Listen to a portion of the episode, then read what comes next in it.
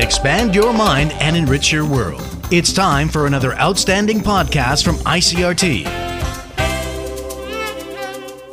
I'm Nancy Sun with today's episode of EZ News. The Ministry of Foreign Affairs has confirmed that Foreign Minister Joseph Wu will be traveling to Europe this week.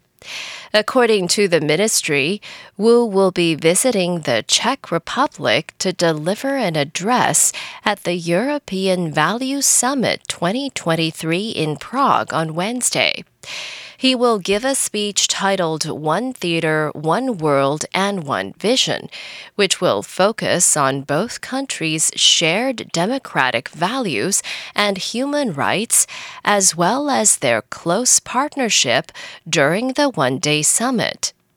However, the foreign ministry is not releasing further details of Wu's trip, including whether or not he will also travel to Brussels later this week. The new Taipei city government says blood tests have found trace amounts of barbiturates in eight students at a private preschool in the Banqiao district. According to new Taipei Deputy Mayor Liu Ho-ran, the blood tests administered to 28 students on June 5th detected the barbiturate at a concentration of 1 to 1.5 micrograms per milliliter in six of the students.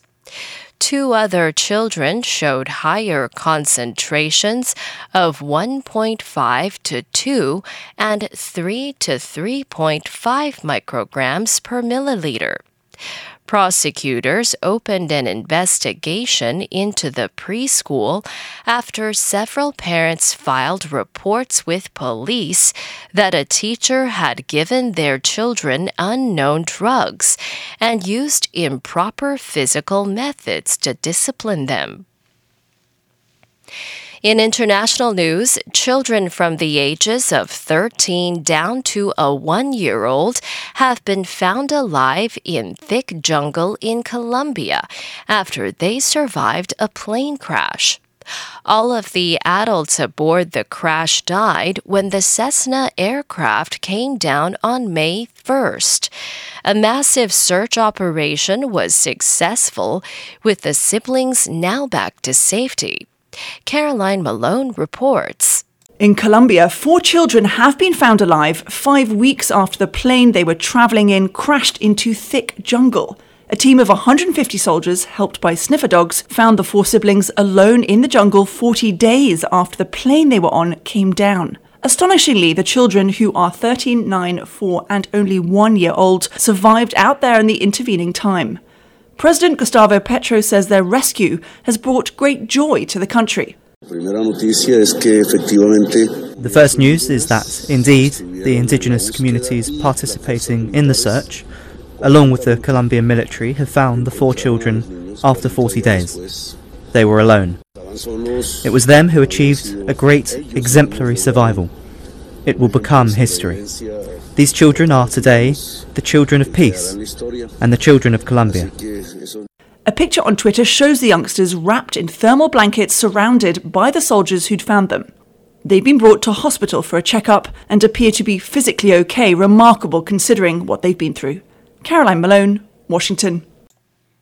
Former Scottish First Minister Nicola Sturgeon was arrested and questioned by police investigating the finances of Scotland's pro independence governing party.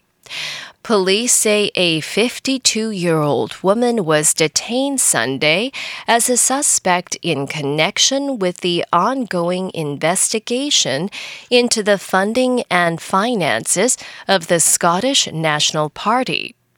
The force said she was released without charge pending further investigation after about six hours. A spokesperson for Sturgeon said the former First Minister voluntarily attended an interview with police and would cooperate with the force's investigation.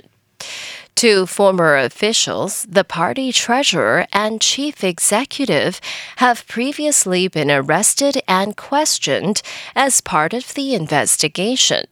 Neither has been charged. And that was the ICRT news. Check in again tomorrow for our simplified version of the news, uploaded every day in the afternoon. Enjoy the rest of your day. I'm Nancy Sun. Hey there. I hope you've enjoyed today's episode. If you'd like to hear more from ICRT, you can check out our other podcasts. We've got Taiwan Talk, where we chat with a new guest every Monday, Taiwan This Week, a roundup of the news in Taiwan every Friday, and English in the News, for useful English expressions explained in Chinese. For some lighter news in both English and Chinese, check out News Bites and News for Kids. And if you enjoy them, tell a friend. Thanks for listening.